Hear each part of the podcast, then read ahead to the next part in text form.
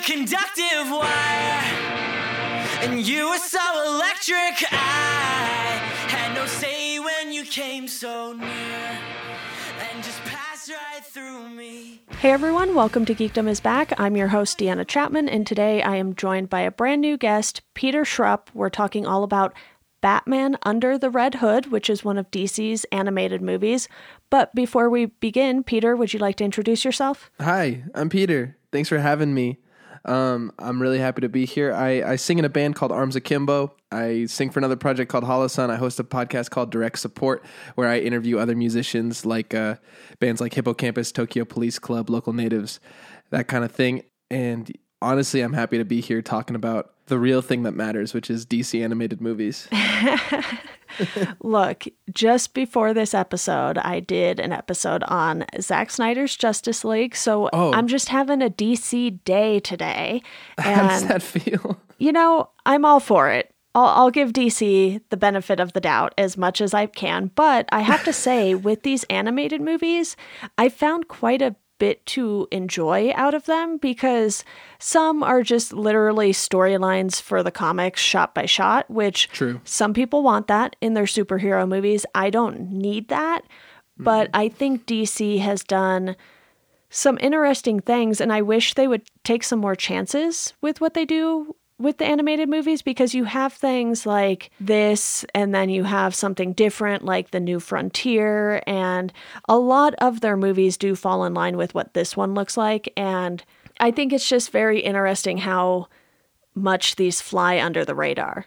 It's insane. I, I so I love these movies. This is like I mean I grew up on like Justice League, Batman Beyond, you know Batman the animated series. Like that's what I love is DC animated stuff, and I feel like they do such a good job. And like I can't even, to be completely honest, like hold my focus on like the Marvel animated movies. But like we all know who the winner is in the in the live action game, and and like to me, I'm just happy that I can still find solace because of these, be, because these are the characters that I grew up loving, and because this is generally the like the zone I like it to be in. I really, really enjoy um, the DC animated movies. I'm happy that HBO's picking them all up, which is awesome. And I wish what you were saying. I wish they, you know, in, ter- in terms of taking more risks, I wish the live action took more from these animated movies. Yeah, that's fair because these are at least consistent too, which right, is right, right. nice to have. But I do like talking about the cast, and you mentioned some of the previous shows like Batman the Animated Series. And so I have watched that. I watched Batman Beyond. I didn't watch them as a kid growing up. I was more uh-huh. like a Scooby Doo, SpongeBob kid. Nice. But I've gotten into all of these and watched through most of them in the last, I don't know, five or six years maybe. And not hearing Kevin Conroy as Batman was a little different, but I think Bruce Greenwood does his own version because you can't have everyone who voices Batman to just try to be Kevin Conroy because that would just be weird and not really work. And you have Jensen Ackles as Jason Todd and Red Hood. You have John DiMaggio as Joker. Neil Patrick Harris is Dick Grayson and Nightwing, which was very interesting, I must say. Not Yeah. a choice I expected.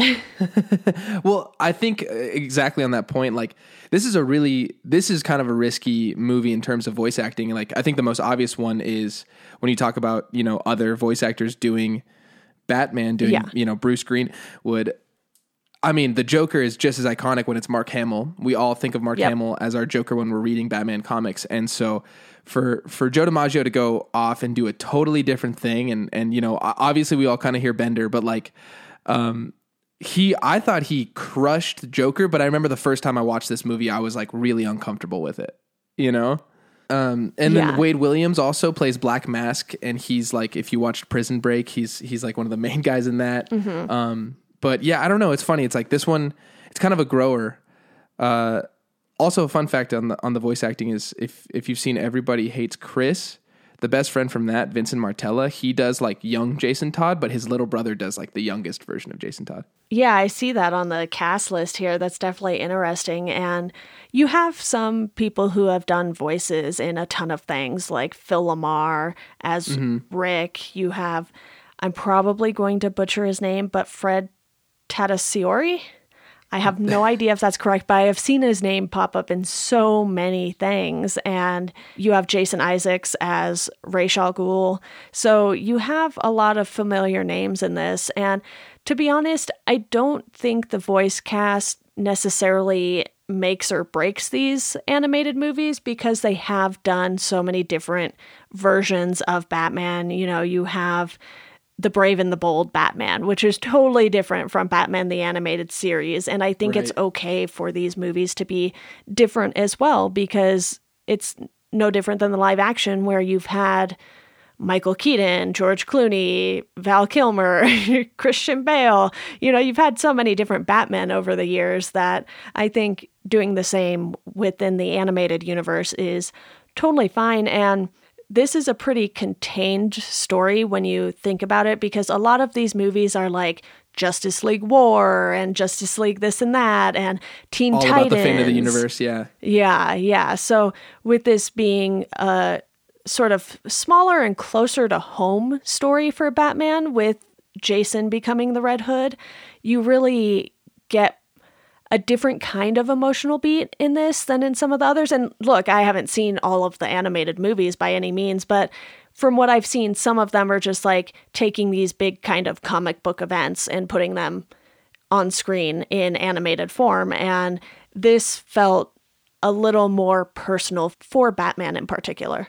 Which is like where that character shines. Like we want to see Gotham and we want to see, you know, like this in the scope of Gotham is kind of huge because you have Batman with Nightwing, with a Robin story, yeah. with three villains, Black Mask, Joker, and Ra's. And like that for Gotham is huge, but that for the DC universe is tiny. And I think it's funny because you talk about, you know, th- there's basically like when you when you look at the DC animated movies, there seems to be like a trend. It's like mm-hmm. it's like we because they have to turn out like three or four a year, and they'll go like, let's do a Batman or Superman for the bucks.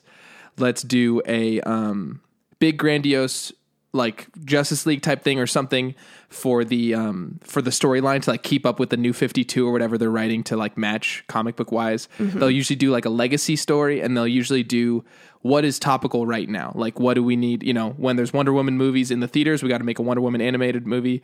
When there's, you know, Deathstroke in the Suicide Squad things or or in Arrow, let's make a Deathstroke movie. That that kind of that's usually what they keep up with. And I think um, I don't know. It's funny to like you can just clearly see like the the DC vision kind of churning it out. You know, rightfully so with with what what will do well, and um, and I think this is one of those cases where it's like they did a story that they wanted to do that a lot of us care about. Um, especially like I'm a huge Robin guy because it's like the best way to put yourself in the shoes of somebody who could like hang out with Batman. you know what I mean? Like growing up, that's the best character to like associate with. So yeah, that's that's part of why I love this one so much. What did you think of the movie? I thought it was pretty good. You know, I haven't thought any of these have blown me out of the water necessarily. It's not like there's Spider Man into the Spider Verse, which is oh, fine. Oh not every right. animated superhero movie needs to be Spider Man into the Spider Verse. And this came out 11 years ago almost now. It came out in July of 2010. And the fact that it's only an hour and 15 minutes, too, I love that DC isn't trying to put filler in these. You know, these don't have to approach the two hour mark by any stretch of the imagination. And it just goes to show that you can tell a story in a shorter amount of time if you really want to. Totally. Yeah, I think the only one I ever remember them really stretching out was uh, when they did the Killing Joke because it's such a short graphic novel. They had to extend it like 15 yeah. minutes, so they put like the Barbara Gordon story in there, and a, a lot of fans were up in arms about that. Not one of their best moments. No, that was rough. by any stretch of the imagination. And like you said, they just keep cranking these out. And I'm looking at the list here, and there's so many that I haven't seen. yeah. I don't know. I mean, so for me, like, I essentially collect them. I like own them all on DVD. And okay. by the way, having like, and I, and I, I'll be honest, like, sometimes I buy them and I watch because the extras are incredible and i think that might be the one thing that the hbo max thing is going to be missing is yeah they have these little mini docs that they put on the blu-ray versions of everything that are fucking awesome and i honestly like those more than the movie sometimes so i'll usually watch all the mini docs before i even get to the movie. But uh but the one on this one is great. It's like uh it's the story about Jason Todd in the 80s. Do you know do you know the story of Jason Todd? I'm like, vaguely how- familiar. Right. Well, I guess for anybody listening, so Nightwing was the first Robin, and he's one of the few characters that they actually let grow up. Like they never let comic book characters age. Right? Batman would be like 170, but um, but like they let Nightwing grow up and go to college and like date girls and stuff. And um, so then they started introducing new characters, and they had Jason Todd, and he started out you know they kind of mix their like they kind of mix Jason Todd and Tim Drake a lot in the animated stuff because they want to like pull the best stuff from it. So like when they first wrote Jason Todd, it was just a straight up Dick Grayson knockoff. His parents were actually acrobats, which is so stupid. But uh but he turned into a carbon copy and then they started making him really unlikable on purpose. Uh, the writer Denny O'Neil did. He just got bored of like having an, an identical Robin, and then um, they basically did like before American Idol or any or Instagram polls. They did like call this 900 number to have the Joker kill Jason Todd. Call this one to have Batman save Jason Todd, and the fans voted to kill him. So you know that's kind of yeah, like unprecedented. I think. Yeah, I feel like his story is one of the more brutal storylines that has happened in Batman comics in general. And you have this come up in the live action too. So it's not something that they just did and they were like, oh, maybe let's forget about that. It keeps coming up over and over again in DC properties for other mediums. And I thought the way they did this one was really well done because you mentioned having multiple villains. And really, in Batman's eyes, at the beginning of this, you have four villains because Red Hood is a villain. Right. I, I literally forgot that too. Yeah. And you have this struggle for Batman because he has this feeling that there's something familiar before, you know, Jason even takes the Red Hood off and everything. You can just tell that because of how good of a detective Batman is, he knows that something is a little off with Red Hood in comparison to Joker or Black Mask. And I do like that Joker isn't the main villain in this Same. Big time. because I was just talking about this with Justice League. I'm very tired of Joker. Like, I think he's a great villain, Yeah. but he's just been used so many times. We have so many versions of him. And in my opinion, I think Heath Ledger and Mark Hamill are like the top two Jokers. And then Jack Nicholson, probably number three for me, honestly, because it's Jack Nicholson and he's great. But Hey, you're nailing everything. By the way, I'm agreeing. I agree with all the stuff you're saying so far. This is exactly how I feel. yeah, and I'm just like, I don't want more Joker. I think DC needs to realize that Batman has other villains because and by the way, has art, in my opinion, arguably like like to me, it's my favorite rogues gallery. I definitely think like it it, Yeah. it it vies for best rogues gallery in comics, like against Spider Man. I think those are the two greatest. I think the Flash has a really good set of rogues too. That's my number three. Yeah, literally to me, it goes Batman, Spider Man, Flash. They have amazing rogues. Yeah, it's definitely Batman and Flash top two for me in DC. Nice. And I think that's just because those characters have such long histories that mm-hmm. they've had time to develop the rogues more over the years. And the same can be said for Spider Man, since Spider Man was one of the early characters for Marvel. And there's something about those rogues galleries that just is inherently so interesting and I wish they would explore it more because obviously there have been so many Batman movies that we've seen a lot of the villains, but it still seems like Joker is the one that keeps coming back and I would really love to see you know them take a stab at Poison Ivy again, especially given Right. how well the Harley Quinn animated show has done. True. That's so true. I feel like having villains like Clayface and Poison Ivy and, you know, some of those other villains that aren't Joker and Harley Quinn come into play would be pretty timely for them because I haven't heard anyone say anything bad about the Harley Quinn show that I can recall.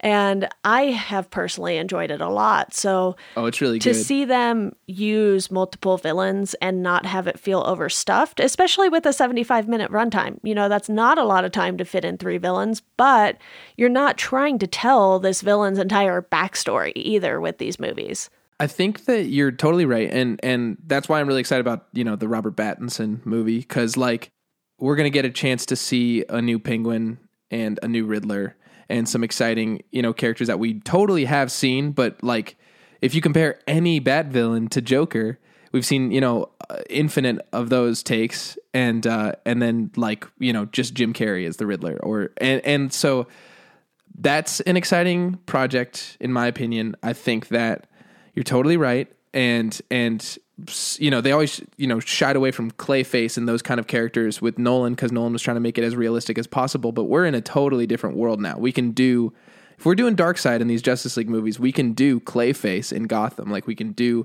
the stuff that stretches reality for sure. And I think the people want it. You know. Um, and uh, and and we could even like resurrect like hopefully if these films I'm not going to say do better because they obviously make a lot of money for mm-hmm. DC, but they make all that international money. I mean, do better for like fan service and not constantly like sort of disappointing DC fans. Like, then we can get to the point where we could try Calendar Man, like an interesting version of like, you know, deep cut, brave and the bold type villains, you know? Yeah, yeah. And the Harley Quinn show has been putting in like random characters like Kite Man and stuff, Right. and it's done well, but to find a way to have that translate to live action, I understand is a whole different beast. But with this story in particular, you know, you have Joker and Batman's relationship with that character. You also have his relationship with Nightwing, which the first time we see Nightwing, Batman doesn't really want his help, but we all know he's going to get it anyway because Yeah. Dick Grayson doesn't just leave when Batman tells him to. and you can tell that these characters have spent some time apart and that Batman never wants to make the same mistake he made with Jason again. And you feel that emotion with Batman, even though he's really bad at showing it. Yeah, I, I, I hear you. Do you know what cracked me up about the first time for like Nightwing's intro scene with that Amazo? Is uh the two villains they're fighting who are super interested in exposition. Uh huh. Just like that was the Bat's first Robin and all that stuff, and it's like between that and then uh, the other moment you mentioned where Jason, where he like notices Jason Todd feels familiar, and he like it was very fun as a an audio person, podcast music person, to see Batman just crush it with iZotope and like fade out the train. But um, but yeah. Anyway, those are just two like funny moments for me. Just you know, obviously as the movie is, but but yeah, you're totally right on the relationship with Nightwing. I think that that's what this movie does really well. Paints a picture of how he feels about his different sidekicks at different times. And I would love, honestly, actually, I would love to see maybe not necessarily a follow up to this movie, but potentially like this version of Batman, like this world of it where Bruce Greenwood is Batman and you know uh, Neil Patrick Harris is is Nightwing. Like I would like to see them extend the story and bring in, say, Tim Drake or or you know Tim and Stephanie Brown. Like I don't know. I just feel like an extension of this as a Robin world is a little bit more interesting to me than what the animated universe is doing with like Damian Wayne right now. Yeah.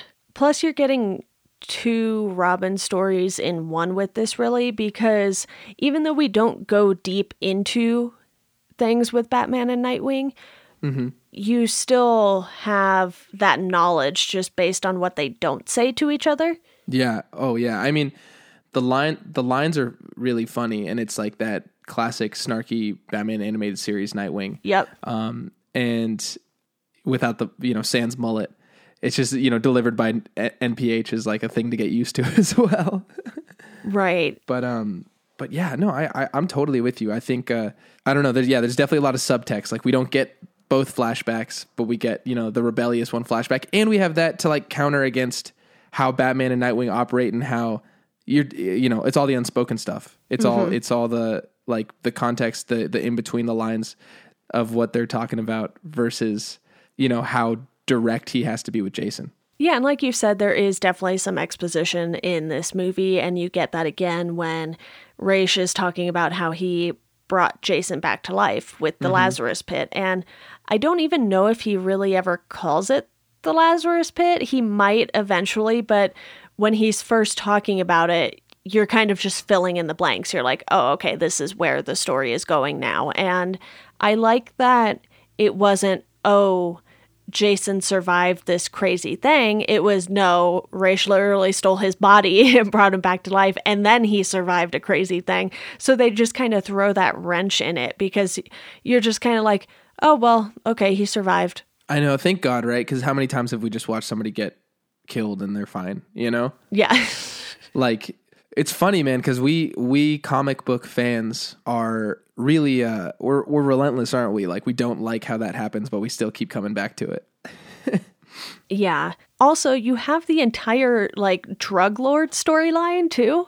And you have Red Hood taking over the underworld basically for all of these drug lords. And he's kind of like, okay, I'm going to give you a better deal than Black Mask so I can control this thing. So it's like, yes, he's a villain, but at the same time, he's doing it because he knows that these things are never going to completely go away and these kinds of people are never going to completely go away no matter how hard Batman tries so he would rather have control over it than just let these people run wild and he has rules and conditions Yeah, I I love that. I mean, that's the that's the zone that we love to see these anti-heroes operate in, right? And so he um as as often said by Joker, you know, is more uh what uh, Joker's Red Hood was more flashy Mater d than motorcycle fetish. I also love that he says it like three times like a dad joke. But um but that whole controlling controlling the underworld scene, I mean, how identical is that to Joker's scene in The Dark Knight, right? When he uh, moves in on the on the mob boss meeting and does the pencil trick. yeah But it's done in a it's done in a different way. It's done in a new way, and I like that. That was almost a nod to the Dark Knight thing because it was the Red Hood doing it his way as opposed to the Joker, much like the Red Hood being the Red Hood, mm-hmm. like unlike the Joker's version of the Red Hood. Yeah. Is there anything else you want to bring up with this story? Because a lot of it is like character work that they're doing with Batman in particular and him just kind of trying to figure it out. And then you don't need Raish's backstory, Joker's backstory. You don't even need Black Mask's backstory. And I think that's what kind of streamlines these so that they don't need to be so long because they don't spend time explaining every character who pops up on screen. Because you have a ton of other villains who appear too when you have like the group of four. I don't remember what they were calling them, but they were like four bad guys just trying to get Red Hood as well and Batman. just to be bad Yeah. guys, right? Yeah. Um, yeah, I think that you know the only other context given is you get to see the the the flashback fade from like Batman knocking the Red Hood into the vat, right? So we see that they use the Killing Joke version of his origin. Um, because obviously the origin's been done a million times, so that you know that that was a nice little thing that, to tie up. But I thought that that was fun. Like this movie kind of felt like it used a grab bag of their favorite stuff. Like I said, you know they, you know Jason's origin as Robin is not acrobat parents. It's the um you know stealing you know putting the the Batmobile on blocks and stealing the tires from the Batmobile. Um, Joker's origin is Killing Joke origin, right? We get no origin for Ra's. We um uh and then or like uh the flashback they use kind of an Adam Westy version um when we see like the the youngest Robin, right? We get kind of an Adam West type uh Riddler and that that face off is is you know so I, I think that it's kind of fun. They they pull from their favorite things for this movie and I don't know whose choice that was. I don't know if that's direction or storyline but I think that that's the best way to do it with these comic book stories just because there's been so many Elseworlds and there's been so many different reboots that I don't know I because I I often feel like they'll usually pick one thing or we just have to get used to like one thing in especially in the DC movies like Joker's wearing makeup in the Dark Knight is an example right? Or like Batman uses guns in these new Justice League movies whatever like that is. I think it's really cool when we use multiple things um as our basis for for how to get to this to this DC story. Yeah, and they aren't just using all of these household names either to tell these stories because the mm-hmm. group that I couldn't remember the name of is the Fearsome Hand of Four, which has the Fearsome Hand Leader, Bulk, mm-hmm. Baton, and Shot. And it's just like, who are those characters? We don't really know, probably, unless you've read so many DC things or watched The most obscure mini story, yeah. yeah, and honestly, I don't even know if these characters are from the comics, but they're hired by Black Mask and they don't need to be important necessarily. It's like they serve their purpose and then we can kind of forget about them and they're not people who need to be explained. If you want to find out more about them, you can obviously use the vast internet and Google and find out, like I just did, because I didn't know those character names at all. Me neither at all. Yeah, so it's something where I think with the animated movies, they have more room to just use the characters they want without feeling the need to be like, we really need to explain this person, why they exist, why they're here, how they got here. It's like, no, you don't necessarily need all of that. And obviously, when you're watching something like Young Justice, Justice League, Batman the Animated Series, you have more time to do those things. And you can do it over a three or four episode arc with that particular character as a villain or something. But with these movies only being, for the most part, like an hour and a half or less, they're in and out and they aren't wasting time telling you things that aren't super relevant to the story because what is relevant to Under the Red Hood is that this thing happened to Jason Todd. Batman thought he was dead. He's not. And he's become this entirely different person. That was the main point of the story. And it didn't matter who played a part in that, just that other people played a part in it. I think uh you totally. And I think um part of that is just when they're making these animated movies, there's just pretty solid awareness of who your audience is. Like it's it's kids who could give a shit about you know some of the exposition they just want to see some action sometimes Yeah. and it's also like people who are- invested enough to watch a 70 minute movie you know? Like that's not that's not like the grand scale you know justice league Zack snyder movie. Like it's it's it's those who who care enough to watch you know the small in between stories. And so i think that awareness helps them just key in on what's important to this story. And i do actually want to acknowledge two other i want to acknowledge one character that i think is kind of underrated in this movie and then one scene that i loved. But uh the character i love uh black mask's deadpan assistant. Oh, yeah. she's great when she's like uh batman likes to keep things. Like i love that line. Um i don't know why villains would know that he has his Batcave is filled with all of their trinkets but i guess in this world they know that he keeps your stuff. Yeah. and i thought she was great. And then the other thing i loved was um joker's shining moment in this in this movie i think is the water glass scene when he escapes and kills all of uh black mask's henchmen Oh, interesting. And I would like to let you know that Kelly Hu, who uh-huh. plays Miss Lee, that assistant, is also in Batman Soul of the Dragon. And she is voicing Lady Shiva.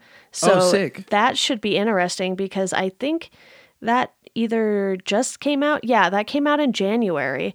So there's always so much to tie these things together because a lot of these people do come back and either voice the same character or voice other characters just because they're so good at doing these voices and everything. And like I said at the top of the episode, I recognize quite a few of these names just because they've either done so much with DC or they've done like Star Wars shows and things like that. So that's always fun to make those little connections there. But Peter, I'm glad I watched this. Like I said, it's not something that completely blew me away, but I do like to do ratings for these things. So I gave this a three out of five. Uh, you know, I had a good time watching it. And again, it's not like it took up a lot of time. I hear you. It's a four out of five for me. I, I'm Okay. guessing now when you when you hit it when you when you hit me with the 11 year fact, I would have to clue in the fact that there's a bit of nostalgia in this movie, um, and that's why I love it so much. But uh, but yeah, I'm glad you watched it. I'm glad we talked about it. I also listened to you know, uh, I think it was last or maybe two weeks ago's episode with WandaVision, um, and so it is funny to hear like this is a small contained story with a small contained like review of it, comparing that to something you know on the scope and audience level of something like a WandaVision or what Marvel's doing these days, and uh, and so yeah, I know. I, I appreciate you having me on this. I'm also really curious to see um, now that all this stuff is getting fed to HBO Max, which is a service that a lot more people have than say DC Universe or whatever. Yeah. I wonder how much of a resurgence of popularity these movies are going to have, or if people are going to go back to Batman the Animated Series and Static Shock and some of the stuff that might be more, I don't know, assumed audience wise. Well, I will tell you that I added so many DC animated things to my watch list in. HBO. Like the day I logged in because I get it through AT&T. So I was like, you know what? I'm going to set this up. We get it for free. I'm going to put all of the things in my watch list. And I literally spent like an hour or two going through HBO and just adding things to my watch list like a maniac. But Peter, I actually also like to do recommendations at the end of episodes. I've forgotten on a few episodes here and there since it's a new thing I'm doing, but I'll go ahead and go first because I want everyone to check out Gotham by Gaslight, which is Sick. another animated movie, but I think that one takes some more risks because it's a different time period. The animation is a little different, not too terribly different to where it would be jarring or something, but I thought that one was pretty well done and you know maybe i'm at a three out of five on that too i don't recall because i watched that one quite a while ago and like you i have a few of these on blu-ray i don't know how i convinced dc to send me some of them but i did so nice. hopefully they listen to this and maybe send me more things Okay, mine is not a my rec is not uh, one of these movies, but it is, I think, one of the more underrated shows. Okay. that they because obviously there's been so many Batman shows, but I think the Batman from Oh, so fun. from from like yeah 2006 ish I would guess. It's super fun. There's five seasons, so you can dip in at any point, and um, all the versions of the characters are really different. You got Kevin Michael Richardson, one of those voices who's in this movie and in a lot of stuff doing the Joker. You've got like I don't know, all the all the design is really cool. Like the fact that Penguin's henchmen are kind of like Japanese warrior women is awesome. Anyway, I, I just like really enjoy the takes that that movie did without straying too far from the character. And you know, everybody talks about the animated series. A lot of people talk about Brave and the Bold. I think the Batman needs a little bit more uh, love. shout out to ming na wen Yeah, big time. She plays Detective Ellen Yin in that. And Yeah. yeah, that one was definitely very different too. And I watched that at some point after I had watched Batman the animated series. And I think I had already seen like the Justice League show and the Superman show too by that. And I was like, all right, time to work my way through the rest of the Batman stuff. So I like went through that and Brave and the Bold and Batman Beyond. There's so many. I don't even remember watching a lot of these, but I I'm like, I know I watched these. I just don't know when I had the time to do that. I mean, just the sheer volume of it, you watch it. I, I've definitely been like, oh, I don't think I ever watched that one. And then I go back and I start watching. I'm like half a season deep before I'm like, oh, I recognize all these scenes. Yeah, I guess I have seen it. um, but it makes sense. I mean, every generation, there's a new set of kids who need a show to associate with. And there was that more recent Beware the Batman that was like that, like, you know, 3D CG, like Green Lantern animated series style mo- show. And Yeah. they they were really trying to go deep in the rogues gallery on that one. I didn't connect with that one as much, but I was older, you know, so I'm sure the kids who grew up with that were stoked on it.